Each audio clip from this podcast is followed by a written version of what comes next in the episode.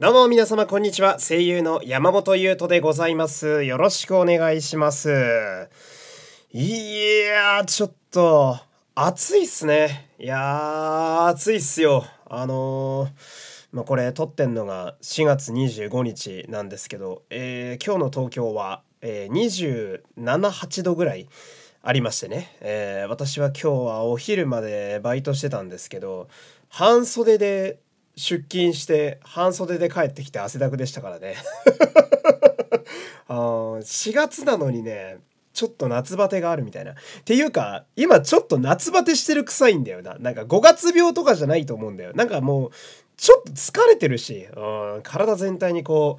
うなんでしょうかだるさ気だるさっていうのかながこうまとわりついてるようなね嫌な感じですけどまあ天気がいいのはいいんだけどそれにしたってもうちょい春が残っててもいいんじゃないかなんてねね思ったりまして。ほんでまあやっぱねこういう時はね体調を崩しがちやと。うんなんかあのなんでしょうか？やっぱ寝る時むずいと思うんですよ。うん、そのこれ前も喋った気がするんだけどあのまあ今私えー、と布団がですねまあ掛け布団は、えー春仕様になってるんですけどまあシーツというか、うん、モコモコのシーツを片付けまして、うん、はいいんだけどあのタオルケットってねあの夏用のやつ夏用のやつ次の選択肢が夏用のやつしかないんだよ。これ言ってる意味わかるかな？あの、冬の布団が終わったら次の選択肢が夏しかないんですよ。うん。その、今ぐらいの季節にちょうどいい、ややモコモコぐらいの布団、掛け布団が私持ってなくって、うん。で、結果どうなるかっていうと、あの冬用の、あの中に綿が入った布団、うん。あれを置いてあるんだけど、えーそれで、長袖長ズボンで寝るとアホほど汗かいて途中で起きるので、えーどうするかっていうとパンツ一丁にして、えーパーカー着てでパーカーの前を開けて腹出した状態で寝るっていう めちゃめちゃ中途半端な方法でね、えー毎日乗り切っておりますけれども、えーえーとりあえず今日はね、えお便りからいきましょうかね。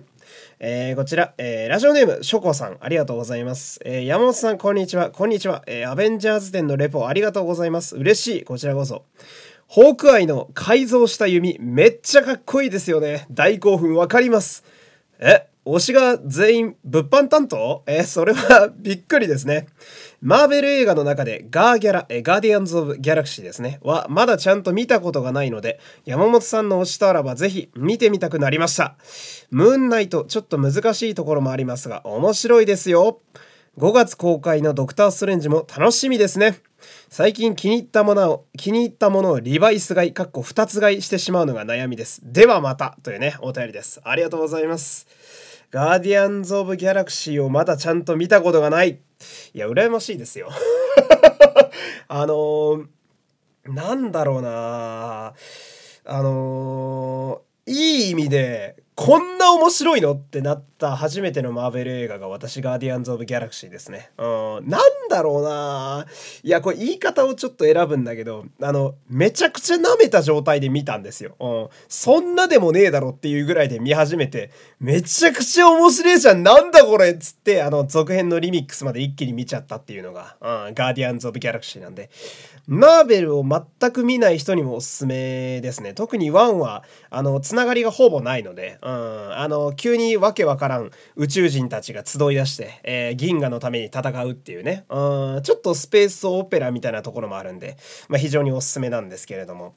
ほんで、あれですね、5月公開のドクター・ストレンジ。そう、これなのよ。あのー次がね、えー5月の4日でしたかね、えードクター・ストレンジの、まあ、2ですね、えーマルチバース・オブ・マットネスという、まあ、新作、次の、えーマーベル映画があるわけなんですけれども、俺はいつもですね、そのマーベル映画は朝一で見に行くと。うんまあ、ネタバレが怖い。うん、で、やっぱ、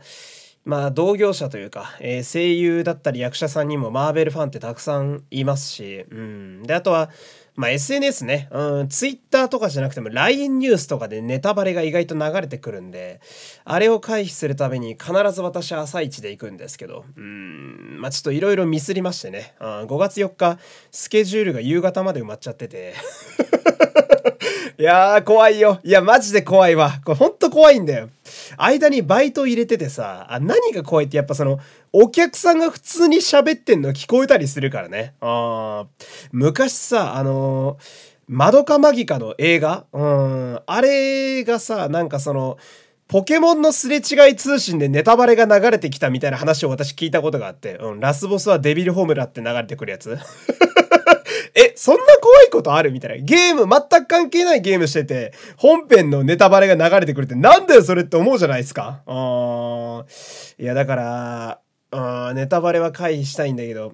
この情報に溢れまくった社会かつ SNS がね、バカヒットしてる社会だと、どこでそういうのが出てくるかわかんないんでね。あめちゃめちゃ用心しながらねあ、バイトもオーディションもね、その日は行きたいと思っておりますけれども。えー、こんな感じでね、えー、皆様のお便りいつでも募集しておりますので、えー、概要欄のマシュマロから送ってみてください。というわけで、え本日も参りましょう山本優斗のラジオというと。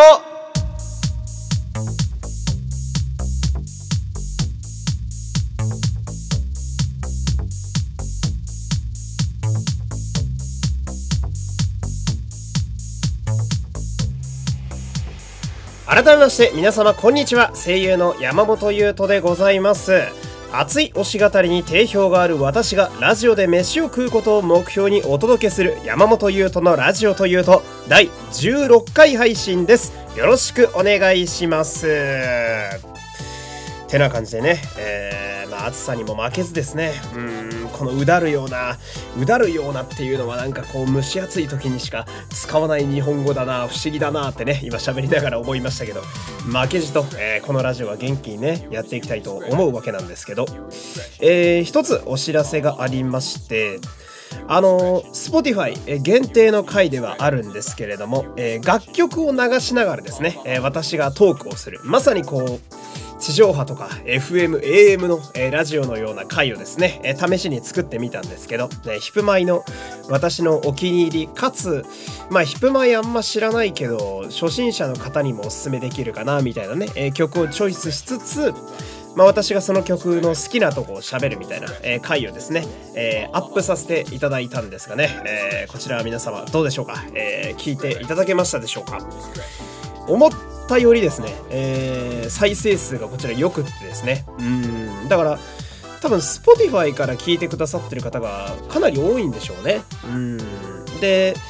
まあ、これは Spotify のその音楽を流すやつね、えー、ミュージックトークという、まあ、喋りながら音楽を流せるやつの、まあ、仕様上でしょうがないんですけど、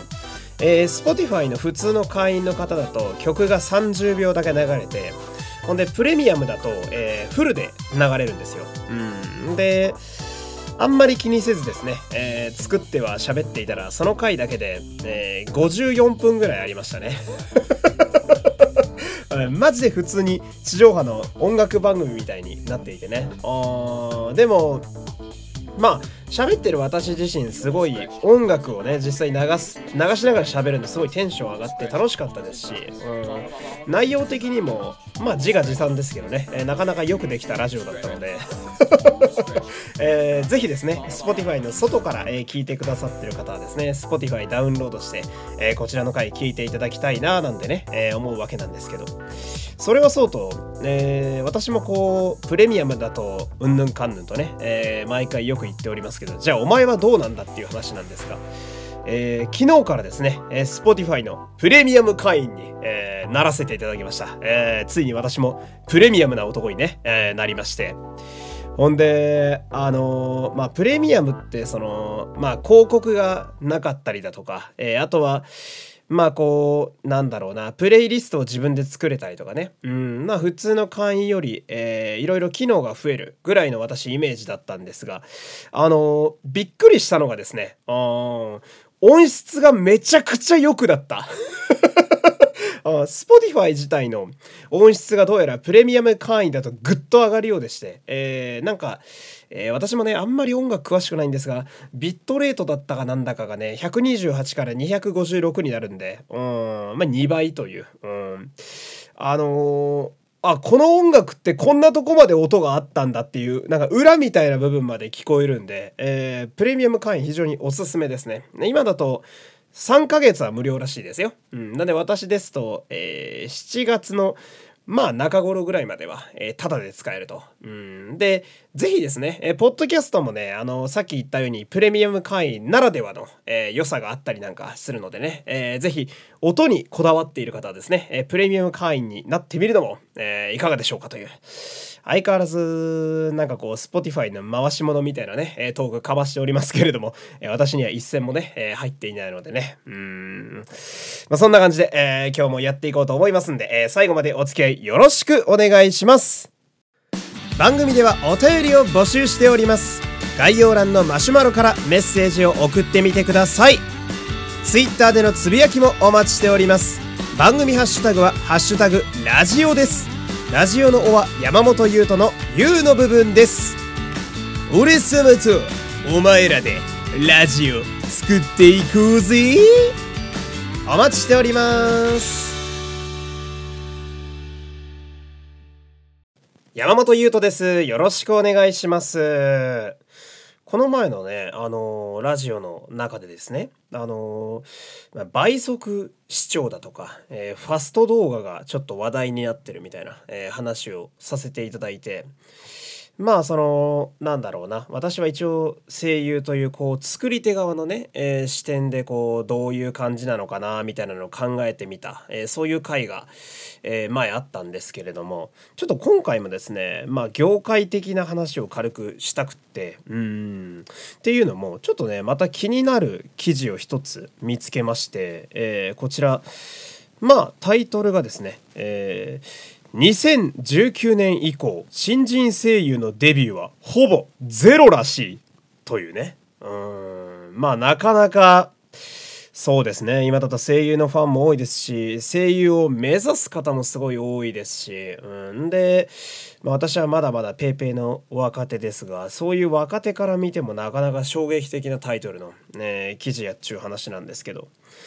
えー、こちらまああの何でしょうね書いている方というのが、えー、音響監督の、えー、長崎幸雄氏って書いてあるんですがこれ長崎さんという方ですね。えー、でもちろん私は、えまあ、ご縁があったことはないんですけど長崎さんですとえーま、ラブライブですとかあとはプリパラですとかデジモンですとか白鸚記ですとかうんあと D4DJ とかもやってたかな。とにかくまあなんでしょうね。時代の節目節目にある大型アニメによく関わってらっしゃるっていう印象の方でしてまあこの方が言うんだったら多分そうなんだろうなっていうか。いやマジでそうなんだろうなって思うというか。うん。特にそのあのーなんでしょうね、えー、女児アニメといいますか、えー、まあ、プリパラもそうですし、まあ、ラブライブはどっちかっていうとね、えー、大人のファン向けな気はしますけれども、その、特に若手の、えー、女の子の、えー、女性声優、まあ、新人をね、えー、たくさん使う、え、作品を撮ってらっしゃる音響の方なので、なおさらこの言葉にこう、真実味、まあ嘘は言って、嘘は言ってないはずなんですけど、よりこう言葉の重みがぐっとくると言いますかね。あんで、まあこちら文春オンラインのね、え、記事なんですけれども、その、これすごいっすよ、スタートから。2019年以降新人声優のデビュー数はほぼゼロに近い状況だという一方で声優に憧れる人は数多く専門学校や養成所を目指す人は後を絶たないなぜデビューできないことがほとんどにもかかわらず人は集まり続けるのかっていうね。わもうこんなもん読みたくねえ。あもうこんな他人事じゃねえからな、マジで。あいや、うーんって思ったんだけど、うん、で、これはやっぱり、まあやっぱ2019年っていうと、一つあるのはやっぱコロナ禍なわけですよ。コロナ禍なわけですね。うん。で、まあ別に声優業界に限った話じゃないと思うんですけど、コロナ禍に入って以降、その、やっぱ仕事のね、やり方だったり、その業界における常識みたいなやつがバンバン変わってった年やと思うんですけど、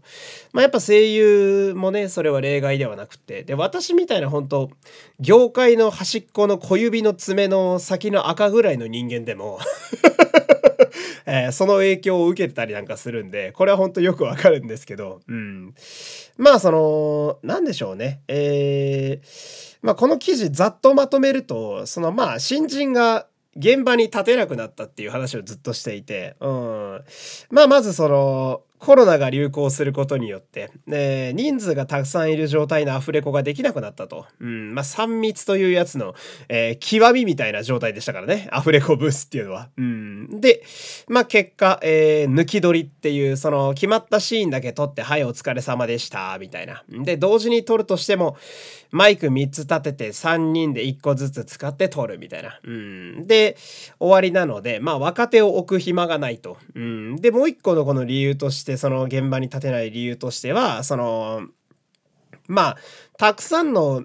声優さんがアフレコに今まで参加していたということは、まあ、大ベテランから、えー、ド新人までいるわけですけど、大ベテランの芝居を後ろで見て吸収して、あとは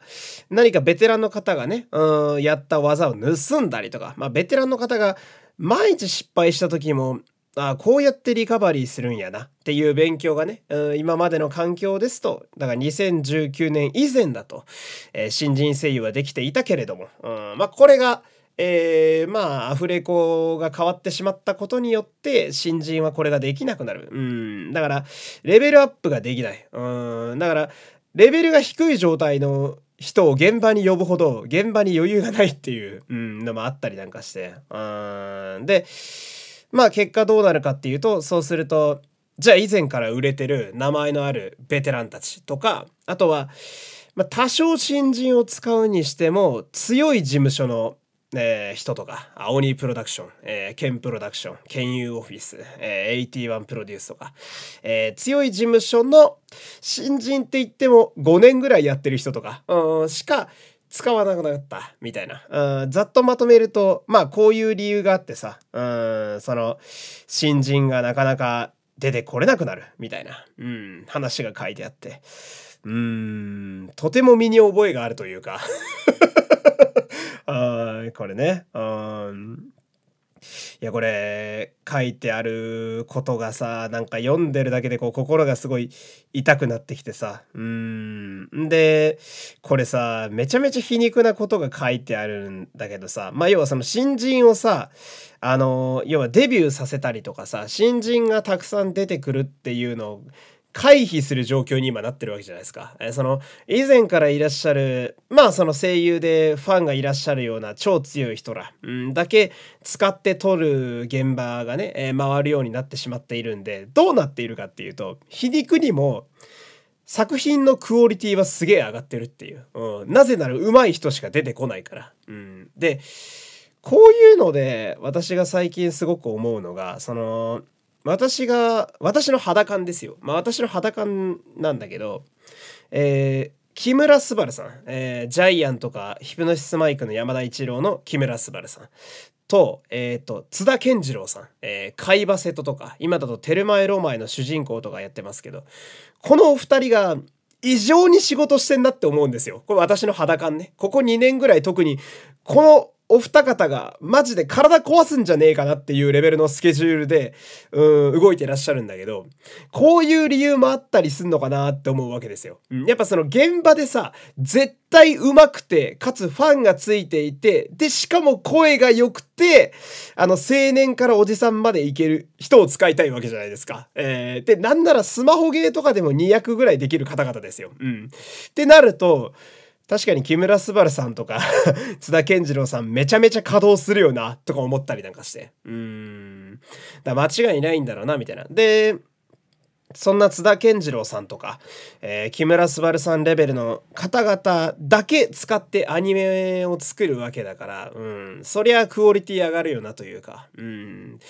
やっぱね、あのー、なんでしょうか、アフレコにおける無駄な時間とかもどんどん今割かれてる状態なので、現場とかだと、うん、とにかく早く撮ってさっさと返すが徹底されてるので、そうすると、まあ意味のないシーンもどんどんなくなってくるし、うん、そうすると必然的にアニメのクオリティがどんどん上がっていきますよね。うん、そのアフレコと吹き替えのレベルがガンガン上がっていくわけだから、うん、まあイコール面白いアニメも増えていくみたいな。うん、で、こういうことがあって、まあこう新人声優はなかなか、うん、出てくることもないよみたいな。あー、これはなどうなんだろうなうん。なんか、なんでしょうね。その、これもう一個書いてある話でさこれは俺へーって思ったことなんだけど声優のキャスティングの仕方にもなんかすごい影響があるって書いてあってさ。うん。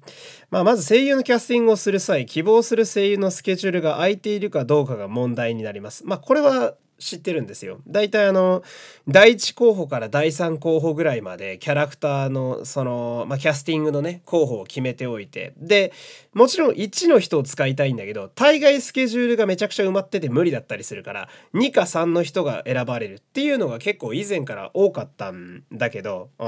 で大体第1候補っていうのが実力があって人気もあってファンもいっぱいついてる方だったりするわけ。だからまあ、さっきの話で言うと第1候補で木村昴さんとか、えー、津田健次郎さんが来て、まあ、第3候補第4候補ぐらいに私のような、えー、あんまり名前のない人が来るような感じですかね。まあ、候補に選ばれたらいい方ではあるんですけどっていう感じだったんだけど、えー、1個の現場の時間がだいぶ短くなったから、うん、この候補決めもさ、うん、今までだったら、あその日、第一候補の、じゃあ、木村昴さんが、その日は、もうすでに現場2つあるんで無理ですねってお断りされてたのが、あ全然いけますよになっちゃったっていう。うん。で、結果また新人の、あのー、場所がなくなるっていう。いやー、これはちょっと、怖いですよね。うん。でさあのー、これは俺はまあこれこの記事とは関係ないところの話で私のまた肌感の話になるんですが最近ぼちぼちこうアニメをね、うん、勉強も兼ねて見るようになったんですよ。うん、でそうするとすげえ思うのがあのこれ2019年以降って話をしてるんで私最近見てるのが結構2020年21年のここ最近のアニメ結構見てるんですがあの脇役みたいなキャラいるじゃないですか。本当なんか一言二言ぐらいしか喋らないキャラ。まあモブとまでは言わないけど、まあ、ネームドキャラ。名前があるキャラではあるけれども、セリフが本当に1個か2個しかないみたいな。うん。おう、頑張れよ。とかさ。うん。おありがとう。とかぐらいしかセリフがないみたいなキャラクターが、まあアニメってやっぱいるもんなんだけどさ。うん。そこにすらさ、めちゃくちゃいいキャスティングしてることが多いのよ、最近。あここ2年ぐらい、うん。で、これなんでかっていうと、さっきのキャスティング事情だなっていうか。うん。だから、普通だと、一言二言のセリフなんてさ、それこそ、まあ我々みたいな、うん、まだちょっと出てきたぐらいの、うん、ペイペイを使うことがやっぱり多いんだけどさ。うん、でも、意外な落とし穴があって、一言しかないセリフってむちゃくちゃ難しいんだよね。うん、その、舞台とかでも、ドラマとかでもそうだけど、ワンシーンしかない芝居ってめっちゃむずいんすよ。うん、そこで、ピタッと当てなあかんわけで。んで、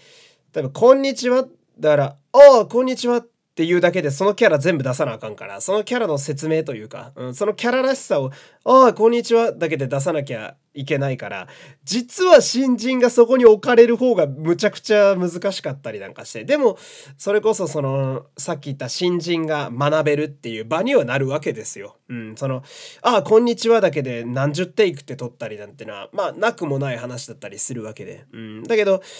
まあ、さっき私が言ってたここ最近のアニメだとそこにもいい人使ってるっていうとやっぱベテランで上手い人ってさ「ああこんにちははい、OK です。ありがとうございます。で終わるわけですよ。うん。だったらベテラン使うよな、みたいな。で、今までだったら、そのさっきのキャスティング事情で、そのベテランさんのスケジュールが埋まってる率の方が高いんだけど、一個の現場の時間がめっちゃ短くなってるから、ああ、こんにちは、だけで、結構なそこそこの吹き替えでめっちゃやってる方とか呼べちゃったりするわけですよ。うん。そうすると、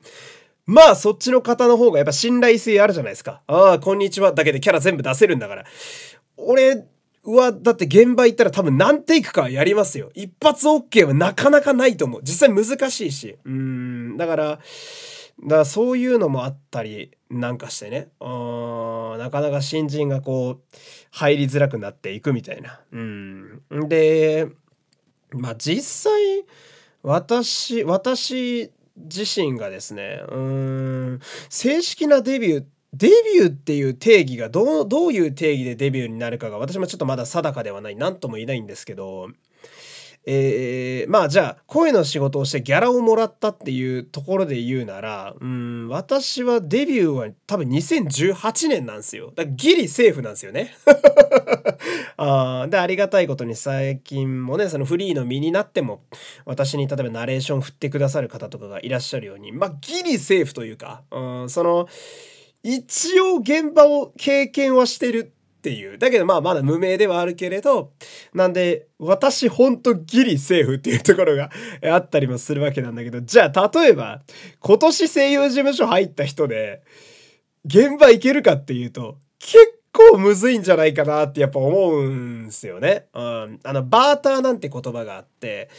まあ、強い人に、あの、じゃあ強い人がキャスティングされた時に、ちょっとうちの事務所の新人一人いるんで、こいつも連れてってくれませんかねって制作側に言って、ああ、いいよって言って一人連れてきて、じゃあその子をモブで出してあげるとか、そういうのが今まであったんだけど、多分今それも無理なんすよね。うん、なんせ一人一個のマイクさっさと帰れの世界になってるんで、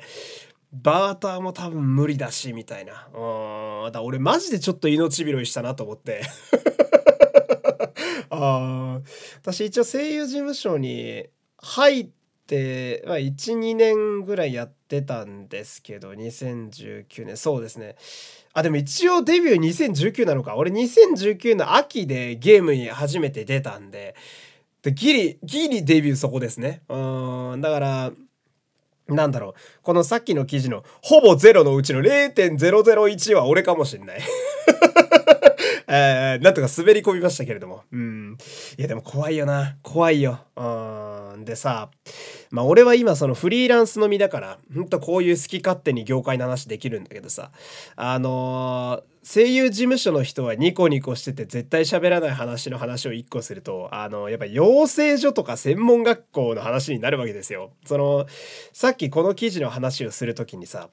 じゃあ新人のデビューがほぼゼロなのに、その、声優を目指す人が後を絶たないみたいなのあるじゃないですか。うん。これはやっぱりその話が表に出てないからですよね。今言ったその現場の現状が表に出てないわけじゃないですか。ああ、怖い話ですよ。うん。お金払ってさ、高いよ、専門学校も養成所も。ね。あの、お金払ってさ、うん、レッスン受けてさ、デビューできるかどうかわかんないけど こんなこと言っちゃダメだけどさ、デビューできるかどうかもわかんねえのにさ、うーん、なんとかみんなレッスンとか受けてさ、うん、じゃあいざ、受かりました芸能事務所に。うん、おめでとうございます君は今日から、えー、声優事務所の門をなんとか狭き門をくぐり抜けて、えー、プロへの道を踏み出したのです。仕事がないってなるからね。ああ、怖い怖い。ああ、怖いよ。怖いよ。うん。で、その、だ、あれさ、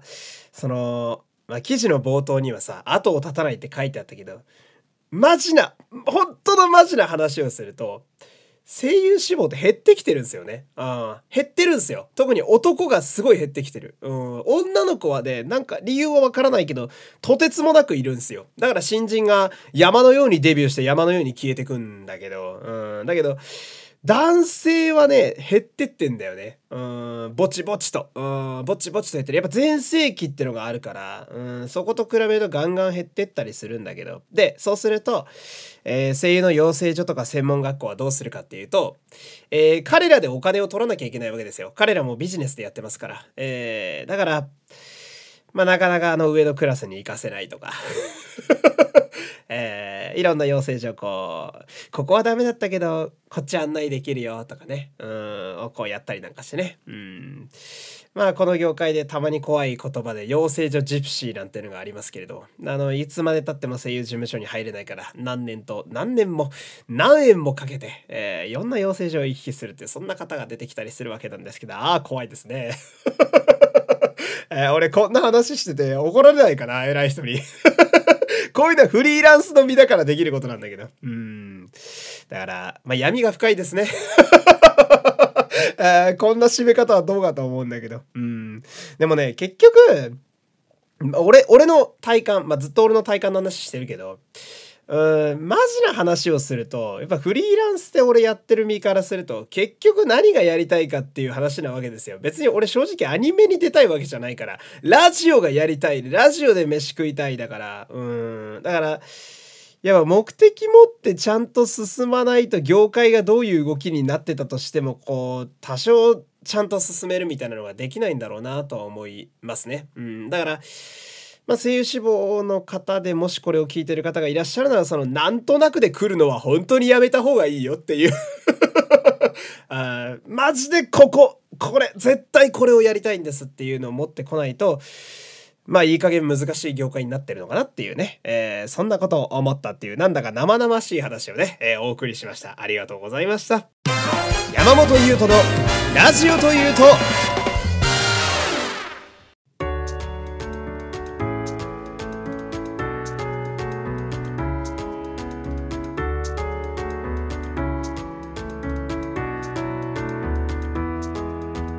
山本優斗のラジオというとそろそろお別れのお時間です。コーナーのお便り募集中でございます。NG 代替なしのガチ質問と皆様からの推し語りを募集する業界のコーナーよろしくお願いいたします。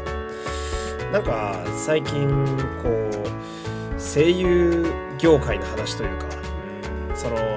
ちょっと生々しい仕事、うん、の話をなんかラジオでついついしたくなるんですけど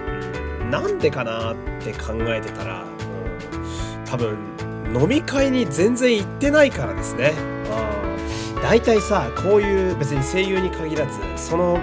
仕事の専門的なさ生のこうリアルな話ってさやっぱ同じ業界の方とまあビールとかハイボールとかを飲みながら「いやーわかるよ」みたいなね。なかなか新人のキャスティング減ったよなみたいな話ってするもんじゃないですか。酒を交わしつつ。うん。でもやってないからね。あ全く飲み会行ってないですから。多分そういうのがラジオに出てるんでしょうね。俺そのうちマジで言っちゃいけないこと言いそうで怖いんだよな。うんじゃほどほどにね、えー、していこうかなとは思うんですけれどもあとはですね、あのー、まあ、冒頭にも言ったんですけど、あの、音楽をね、えー、かけながら喋る回、また、えー、次の企画もですね、ちょっと考えているので、まあ、よければその時にもね、また来て皆様いただければと。ちょっとアーティスト縛りとかもね、やってみたいかなと思うんでね、ちょポルノグラフィティとか、 Creepy Nuts とかでね、縛りでラジオやってみたいですよ。うん、これも、